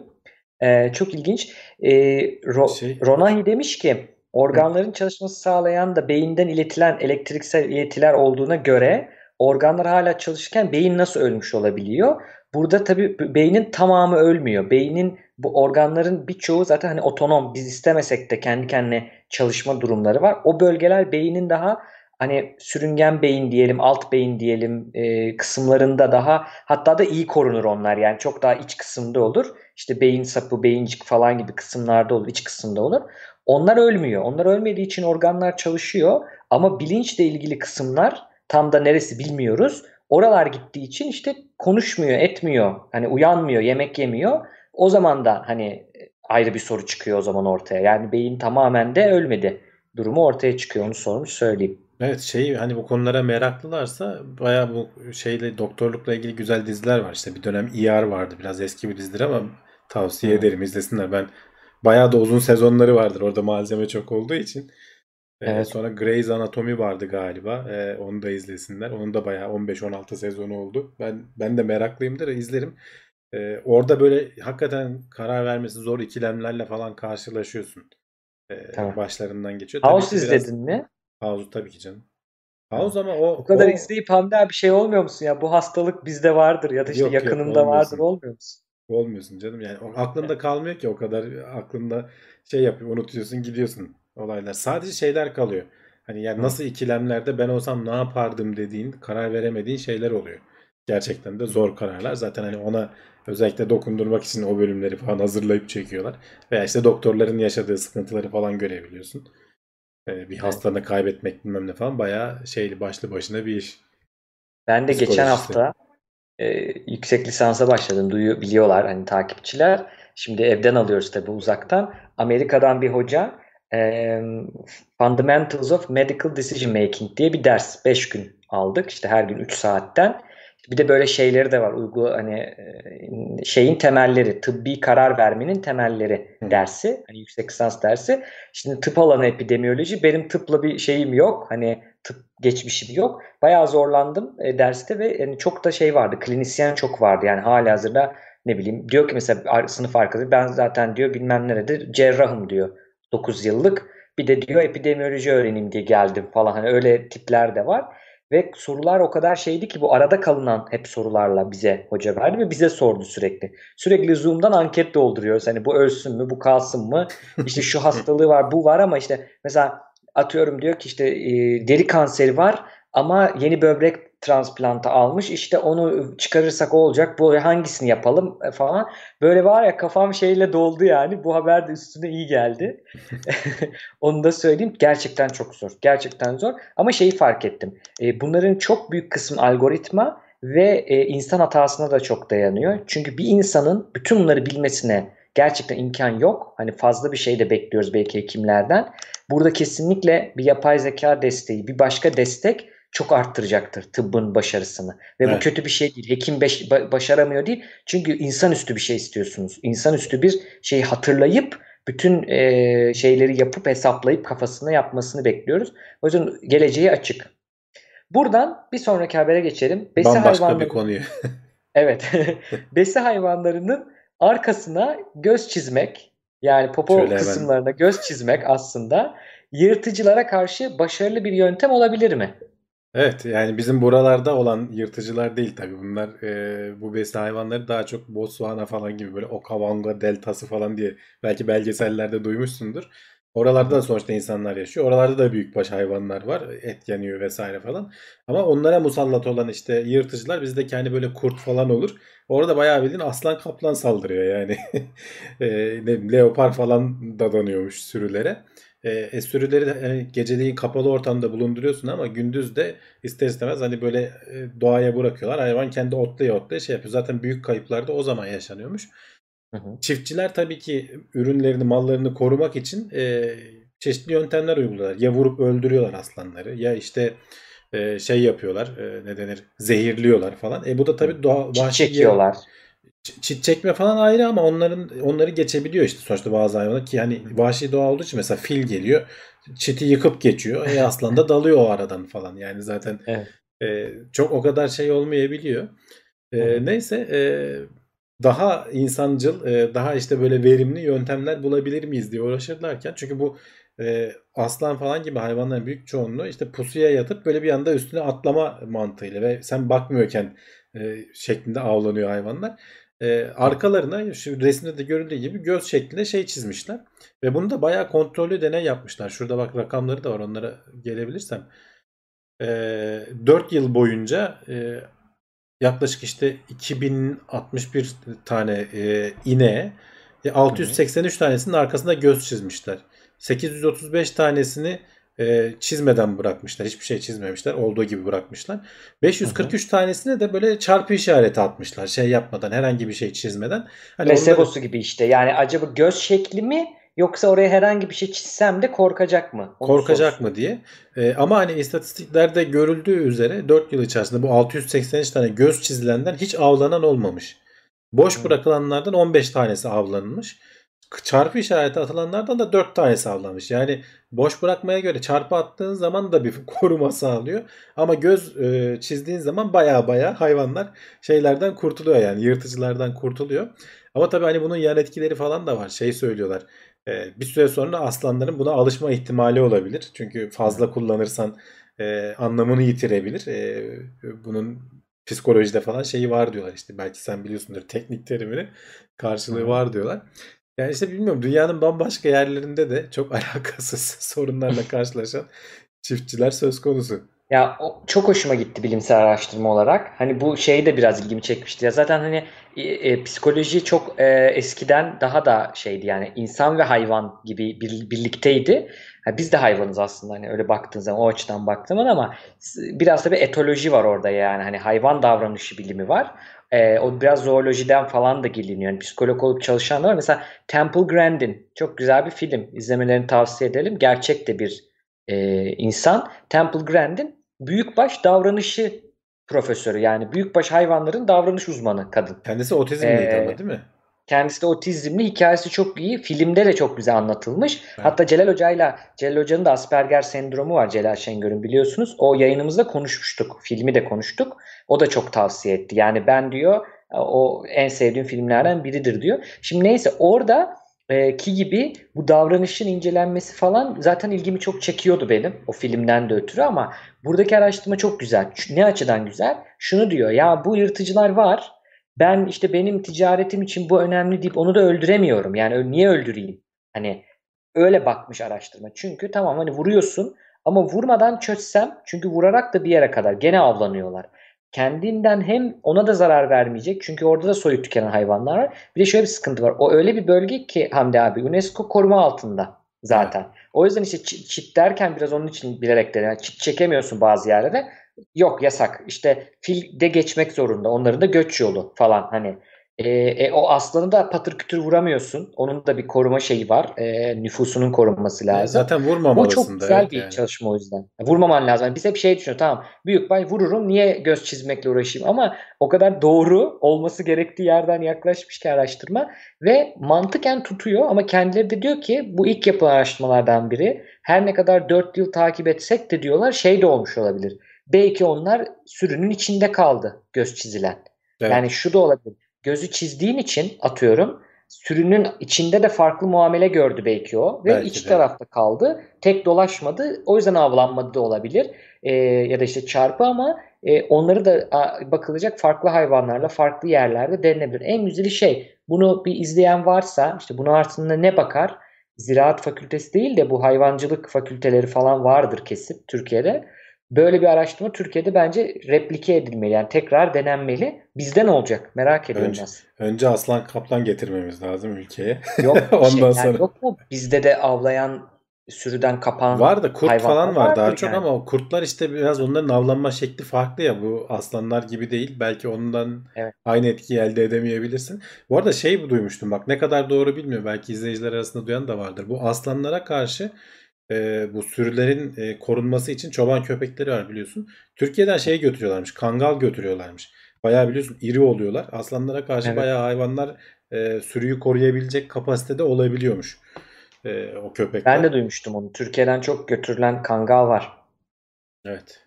Özellikle orada şey de yapılıyor işte genetiğiyle oynama yani işte büyükle büyüğü çiftleştirip falan en böyle iri kangal çünkü şeye de o koruyacak ya kurt sürüsü geldiğinde de o Benim koruyacak. en Hani son öyle- gördüğüm kangal şeydi ya. Böyle bir eski bir jipe bağlamışlar. Jipi de toprağa gömmüşler Cevdet.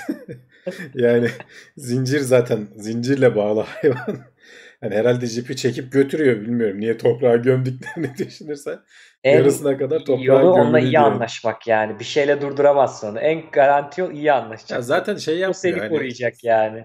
Şey gibi hani böyle her şeye havlayan küçük köpekler oluyor ya öyle değil. Hayvan zaten ağır takılıyor yani sana Evet, bir sıkıntı yoksa mi? bulaşmıyor ama bulaşırsa yandın yani. Evet şey de var işte hani bazı yasal neydi o? Pitbull muydu? Böyle Hmm. şey olan yasal olarak silah gibi olan yani hani senin onu bakmazsan cidden cinayetle, taksirle, ölüm falan gibi şeye de olan Evet, evet. ha, köpekler var. Ama kangalların da belki bir artısı da olabilir. Hani dünyada da saldırganlığı belki daha düşük olabilir diğer köpeklere göre, benzer köpeklere göre. Peki, şimdi besi hayvancılığından bahsettik. Tarımda da biliyorsunuz çok büyük sıkıntılar var. Çünkü nedir? Ee, işte bir toprağın o Türkçesi ne onun Hamdi abi? Altın üstüne getiriyorlar ya. Sürmek, toprağa Saban- sürmek işte. Heh, Pullukla falan. Sürmek şimdi sürüyorsun onun bir artısı var. Şeyleri alıyor. Yabani otları falan alıyor. Ama e, bu sefer de toprağın yapısını bozuyor. Hani bir anda biz deriz ki hani nefes alıyor falan ama fark etmişler ki toprağın o biyolojik yapısını bozduğu için daha az verim alıyorsun bazı e, ekinlerde.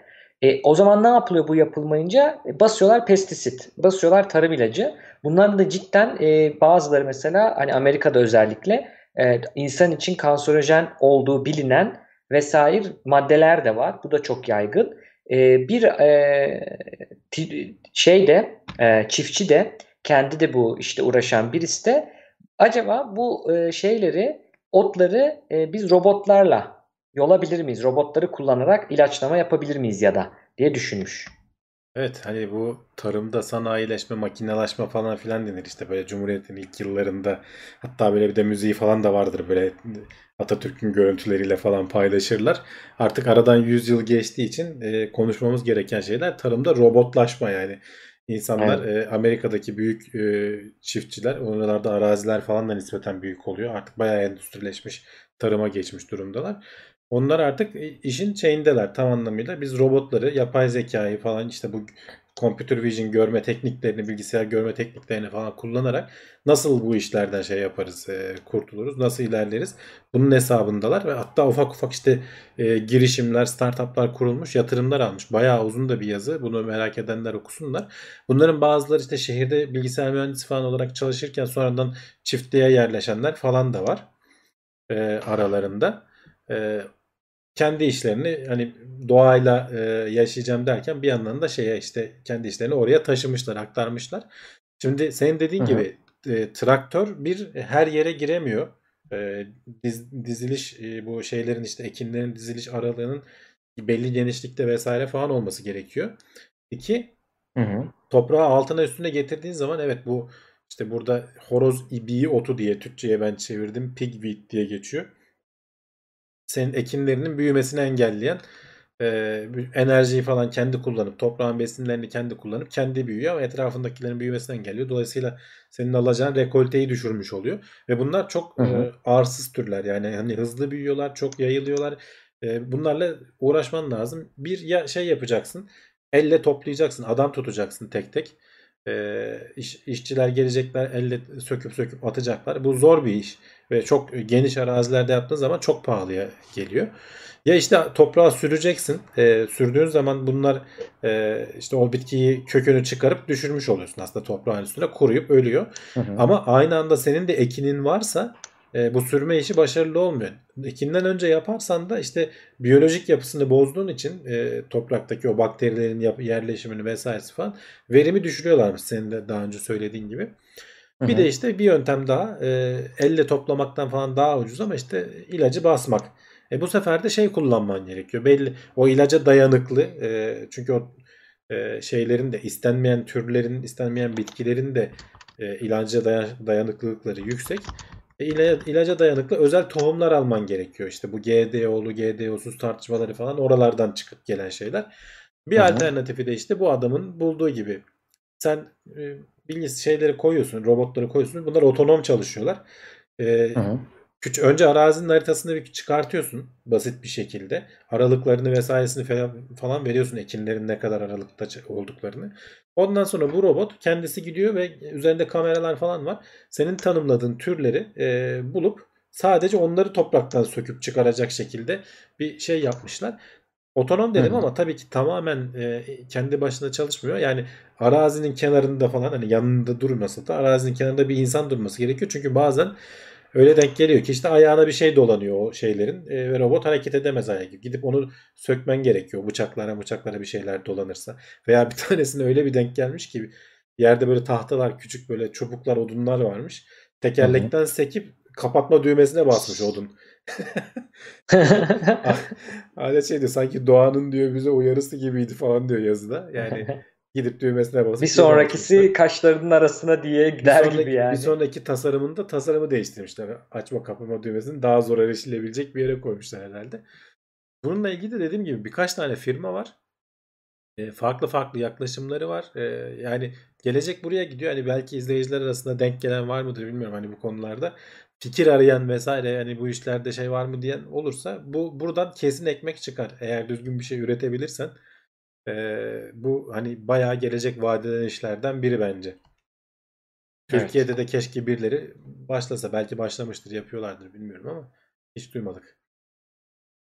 Gerçekten e, yani güzel projeler görüyoruz. Genelde böyle hani bizim inovasyonumuz gel robot konusunda, robotlar konusunda var. Yazılım firmalarımız var. Sana e, savunma sanayinde falan da çok güzel firmalarımız var. Tarımda da bunu görmek istiyoruz aslında. Yani Türkiye'nin çünkü şöyle bir şey var. Hep o örneği veriyorum. Hollanda Konya'dan daha az yüz ölçümüne sahip. Bunların çok büyük bir kısmı zaten ekilebilir alan değil. Cidden doldurarak ekilebilir alan yapmışlar yıllar içinde.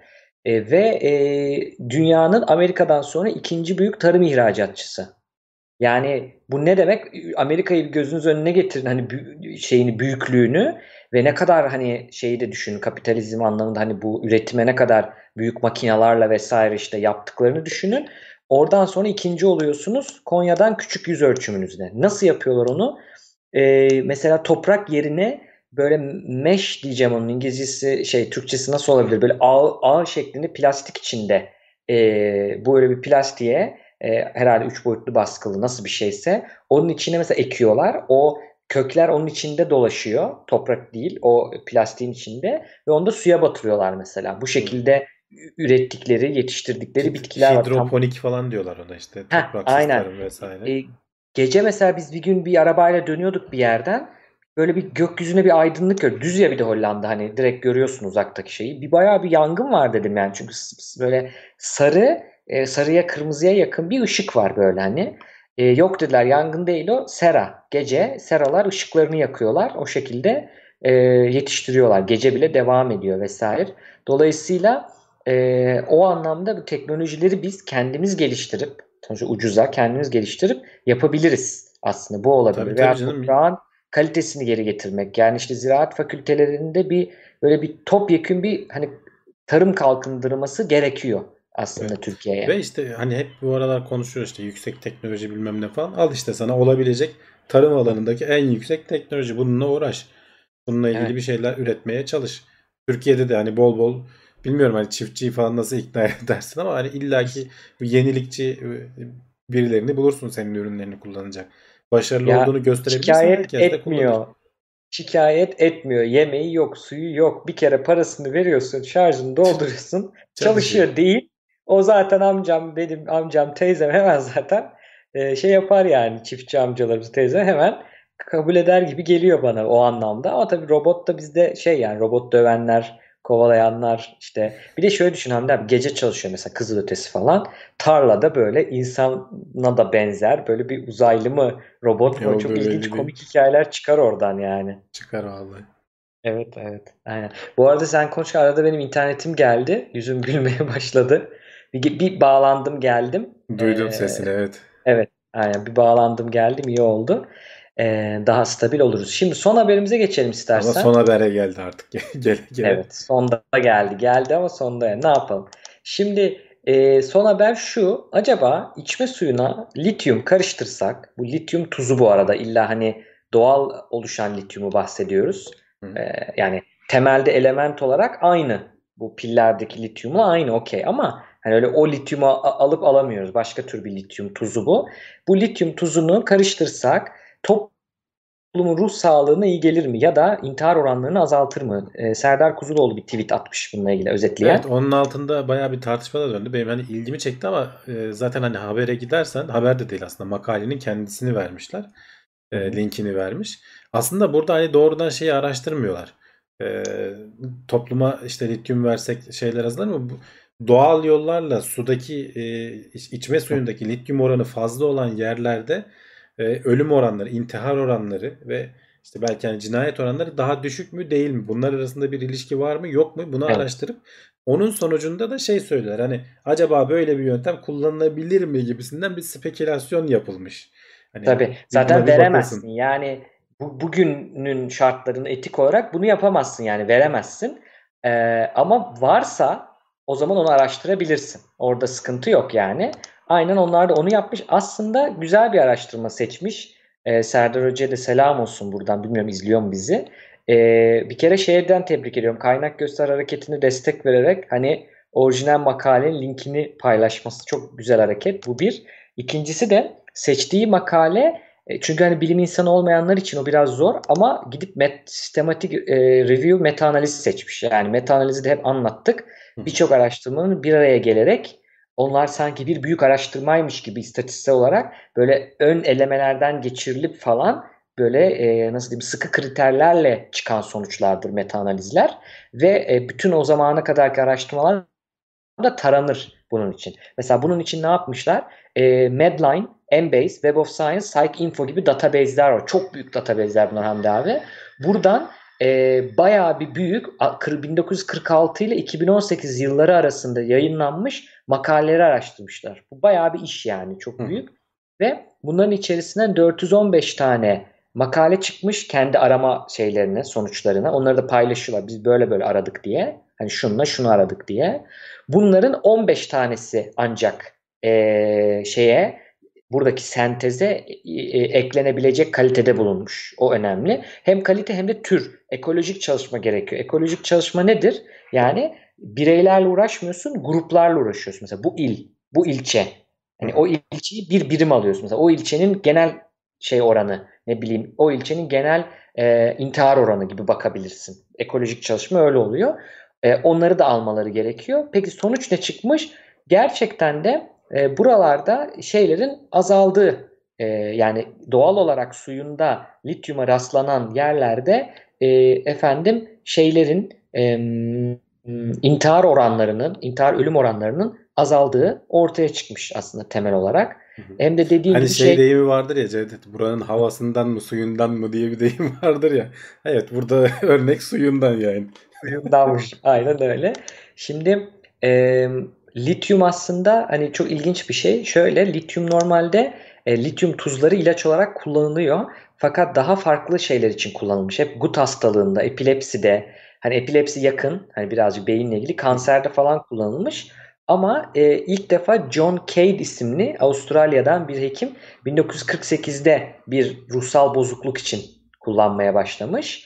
E, ondan sonra günümüzde de mesela antidepresanlara e, dirençli olan mesela bazı bozukluklarda bipolar bozukluk ya da işte e, majör depresyonlarda falan kullanılıyor ve şeyi biliyoruz burada intihar riskini azalttığını biliyoruz e, duygu durumu dengelediğini biliyoruz. İşte bu bipolar yeni de çıktı eski adı manik depresif belki öyle bilen vardır. Yani ne oluyor? Bir manik oluyor. Yani çok böyle basitçe anlatıyorum çok basitçe anlatıyorum. İşte çok e, mutlu, müthiş ben her şeyi yaparım, işte grandiyozite var, benden iyisi yoktur, her şeyi başarabilirim, müthiş enerjim var falan gibi oluyor. Müthiş bir mutluluk patlaması ama şey patlama bu da iyi bir şey değil çünkü uyuyamıyorsun falan hani öyle düşün.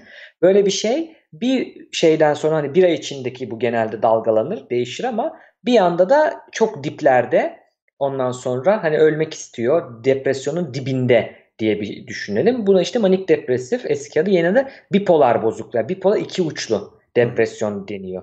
Normal depresyon da bu arada hani ek bir bilgi vereyim. Unipolar depresyon yani tek kutuplu depresyon. Hani bir tarafa kötü tarafa düşük tarafa doğru onun duygu durumu. Bipolar iki uçlu iki kutuplu hem iyi oluyor hem kötü oluyor gibi. Hani ya da işte hem mutlu oluyor hem mutsuz oluyor gibi. Neyse şimdi bu hastalıkta aslında lityum tuzları cidden dengeliyor bunu. Yani e, iyiyi de azaltıyor, şeyi de azaltıyor. Kötüyü de azaltıyor. Böyle dengeliyor. Çok güzel etkiler yapılıyor. Tabii yan etkileri de yok değil. Her ilaçta olduğu gibi yan etkileri de var. O yüzden kendi kafanıza göre yani hiçbir ilacı kullanmayın. Bunu ekstra da ekstra da kullanmayı söylüyorum. E, zaten kırmızı reçetelidir onlar.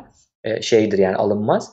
O arada bu arada onu söyleyeyim. Türkiye'de o iş bayağı güzelleşmiş. Hani ben eskiden duyuyordum. Böyle gidip işte böyle lisedeki işte e, ÖSS'ye çalışıyor. Morali bozuk hani bir antidepresan falan. Hem hekimlerin birazcık e, ev aile hekimlerinin az yazdığını, daha zor yazdığını hem de eczanelerin bu konuda çok iyi davrandığını, çok dikkatli olduğunu gördüm. Konuda tebrik edeyim. Neyse bunu araştırmaya gelirsek Hamdi abi evet aslında bu olabilir, azaltabilir ama burada şey araştırması da yapılması lazım. Kaç tanesinde mesela işte çünkü normalde lityumun yan etkileri tiroid sistemini bozabiliyor atıyorum. Kaç tanesinin tiroid sistemini bozdu. Hani Değil bu toplumlarda Onların araştırması ayrı yapılması lazım. Burada aynen buna da bakmak lazım. Yani neyini bozdu? Anlatabiliyor muyum? Mesela e, idrara çıkmayı arttırıyor. Tuz olduğu için aslında el titremesi yapabiliyor. E, şey yapabiliyor. işte susamayı arttırabiliyor falan. Ha bunlar gene bir şekilde halledersin ama tiroid, hipotiroidizm, diyabet yapabiliyor. Toksik bir de, toksik bir de yani çok e, alınamaz öyle kafamıza göre. Dolayısıyla o da aklınıza bulsun. Bu arada şizofrenide de kullanılıyor. E, şizofreni bozukluğunda da kullanılıyor. Söyleyelim güzel bir fikir ama ya. Hani suda bulunan havasından mı suyundan mı diye baktığında cidden e, suda Bu bulunan bir şey. e, Serdar Kuzuloğlu'nun sonra hani takip eden tweetinde de şeyden bahsetmiş.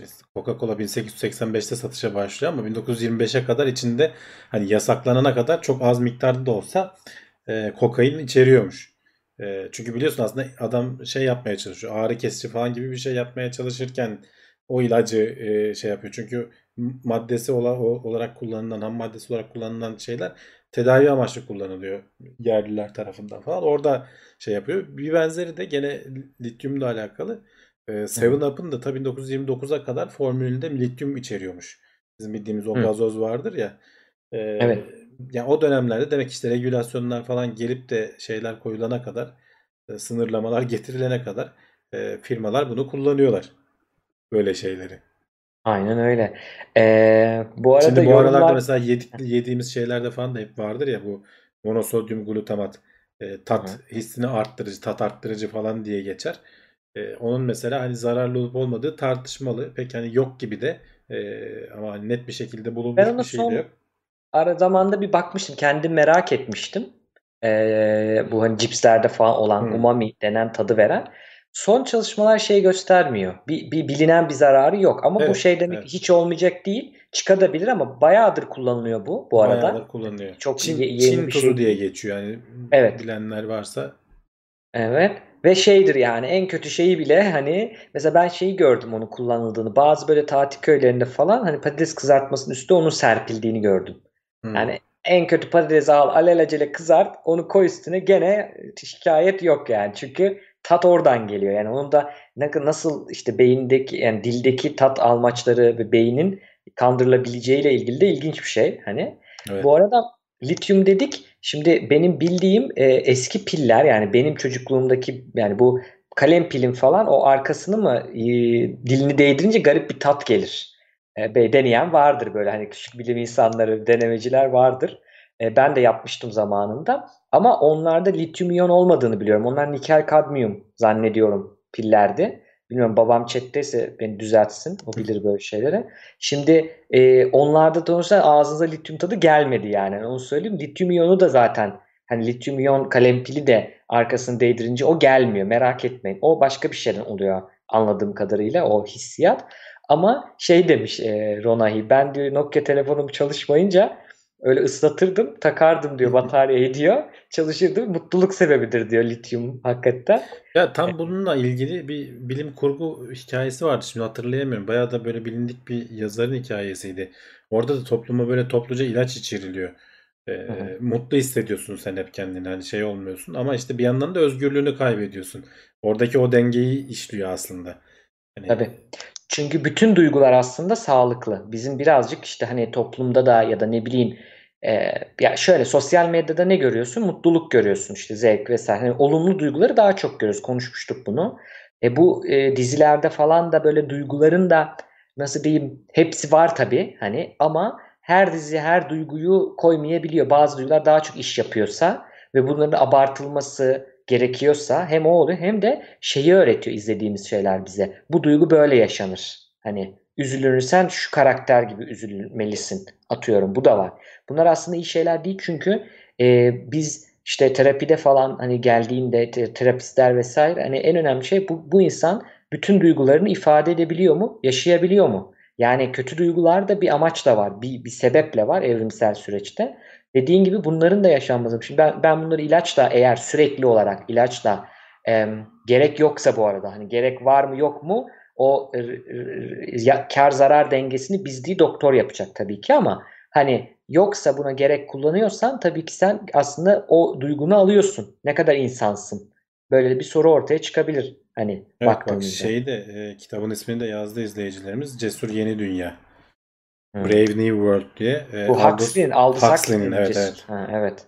E, orada tam aslında bunun bu şeyi anlatıyor. Okumadım kitabı ama konusunun böyle bir şey olduğunu bir yerden görmüşüm demek ki. Nereden gördüm bilmiyorum. Ben de okumadım. Ben de çok bilirim ismini cismini ama listemdeydi. Öne alayım onu. Merak ettim şimdi ben de. Evet. Evet haberleri, haberleri bitirdik.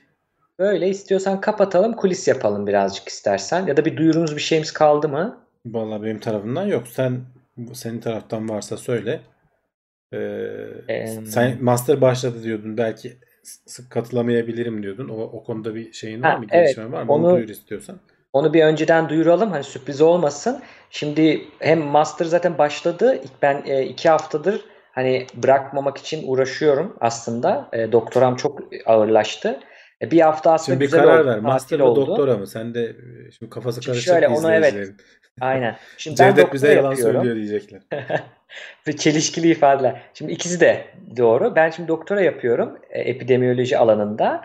Ama e, doktora e, bu alanda bütün doktora yapanlar, tıp da okusalar, başka bir alanda okusalar diyor ki bu doktorayı veren kuruluş sen diyor epidemiyoloji alanında ya da klinik epidemiyoloji alanında bir yüksek lisans yapacaksın. Bunu ben diyor doktora programının içine dahil ettim. Nasıl yapıyorum bunu sığdırıyorum içine? İşte yaz okulu yapıyorum diyor. 3 hafta çok yoğun veriyorum bir sürü dersi. Sonra da yıla yayıyorum diyor. Ee, hem bu oldu. Ben şu an 3 haftalık dönemdeyim. Son haftasına girdim. Bu ne demek? Her gün 6 saat Zoom üzerinden 3 saat 3 saat böyle hani arada 1 saat arayla e, ders almanız demek. İşte tıp dersleri bunlar yüksek lisans seviyesinde. Bir de kendi araştırmamı yapmam gerekiyor. E, bu da arttığı için e, bunu hani önceden söylemek istedim. Aslında arkada birazcık ben deniyordum. E, olacak mı olmayacak mı? İşte bayram bir hafta güzel geldi bize ama e, geçen hafta da e, yaptık e, şey olarak. Şimdi şöyle bir durum olacak e, onu söyleyeyim. Ben artık her hafta e, pazartesi e, düzenli katılamayacağım teknoloji bilim notlarına. O bir gerçek. E, birazcık da kendi farklı yayınlarıma da zaman vermek istiyorum. E, onlardan da açmak istiyorum ama bunlar hiçbiri aslında düzenli olmayacak. Sadece söz verdiğim için burada her hafta gelmekten ziyade mesela işte ayda bir zaman bulunca bir yayın açabilirim. Aynı şekilde yine zaman buldukça sürprizde çıkabilirim yani. Sürpriz yani tamamen gittim değil. Bir hafta görebilirsiniz beni yine teknoloji bilim notlarını o hafta müsaitsem. Ama düzenli olarak olmayacağım. Onu duyurmuş olalım. Hamdi abi. Evet, e, ben de hani bir geçtiğimiz haftalarda senin bir işin çıkmıştı. Ben tek başıma yapmıştım. Şimdilik hani canım da zamanı uymuyor zaten. E, bir başka kişi bulana kadar veya işte belki de böyle devam ederiz. E, belki biraz maddeleri azaltarak ben şey yaparım. Daha çok böyle sohbete ağırlık vererekten falan ilerleriz. Te- Tek başıma idare etmeye çalışacağım bir süre. Ben benim de bir yandan işlerim yoğunlaştı. Bizim de e, geçen sene yeni bir yerde başlamıştım. Onun artık ürün haline gelip piyasaya çıkma durumu noktasına geldi. Her şey çok yoğun durumda. E, ama dur bakalım gittiği yere kadar e, onları kısaca duyurmuş olalım. E, ama Evet. hani ge- gelecek hafta şimdilik ben gene buradayım. E, belki işte sürpriz konuklar olur. E, farklı birilerini buluruz. Bakarız. E, bakalım hayat neler getirecek. Var mı başka söyleyeceğim bir şey Cevdet? Yok ben hep zaten bu programı e, başından beri dinleyerek içindeydim. E, bir ara dahil oldum bir süre. Bir yıla yaklaştı işte zaten. Gene ben bu dönemlerde dahil olmuşum geçen sene. Evet evet. Bir yılda birlikte götürdük. E, ama o yüzden hani veda etmiyorum. Aralarda olabilirim. E, bir parçasıyım zaten. O yüzden onu söyleyeyim. E, haftaya da dinleyeceğim bakalım e, Hamdi abi. Dinleyici olarak diyorsun yeniden. Dinleyici Bana olarak de. Serzenişte bulunuyordun. Dinlediğim programlardan biri gitti diye. Şimdi Evet, geri bir podcast arttı şu an. Çok güzel oldu. Sevdiğim Evet. bir podcast geldi. Sana da kolaylıklar diliyorum. Hem de biraz da şey de var Hamdi abi. Programın son zamanlarda izleyicisi de biraz azalmıştı. Hani bu bilmiyorum bizim bizim bir yanlışımız olabilir veya koronadan herkes artık canlı yayın yapmaya başladı. Alternatifimiz çok artmış Ya da olabilir. yaz ayları da olabilir. Yaz aylarının O da da olabilir, etkisiyle evet. de insanlar şey yapıyor olabilirler. Valla biz yani ben baktım ne zaman başlamışız diye 2016'nın işte Ekim, Eylül, Ekim aylarında falan başlamışız. O zamanlarında beridir devam ediyor. Ee, belki evet yani her hafta yapmak zor olursa ben de belki atlattığım haftalar olur. Ee, onu konuşuruz zaten, duyururuz önceden. Ama şimdilik buradayız gibisinden e, duyurumuzu yapalım. Bu geçtiğimiz haftalarda bayağı ilginç konu da birikti aslında. Ee, onları da şey yapmak istemiyorum e, unutmak istemiyorum. Onlardan böyle ufak ufak yeni işte uzay haberleri falan olduğu zaman onları da ekleyerekten haftayı geçiririz. Biraz da yorumlarla falan ilerleriz. E, bakalım. Şimdilik böyle. Önümüzdeki hafta o zaman görüşmek üzere diyelim. Görüşmek üzere. Kendinize iyi bakın.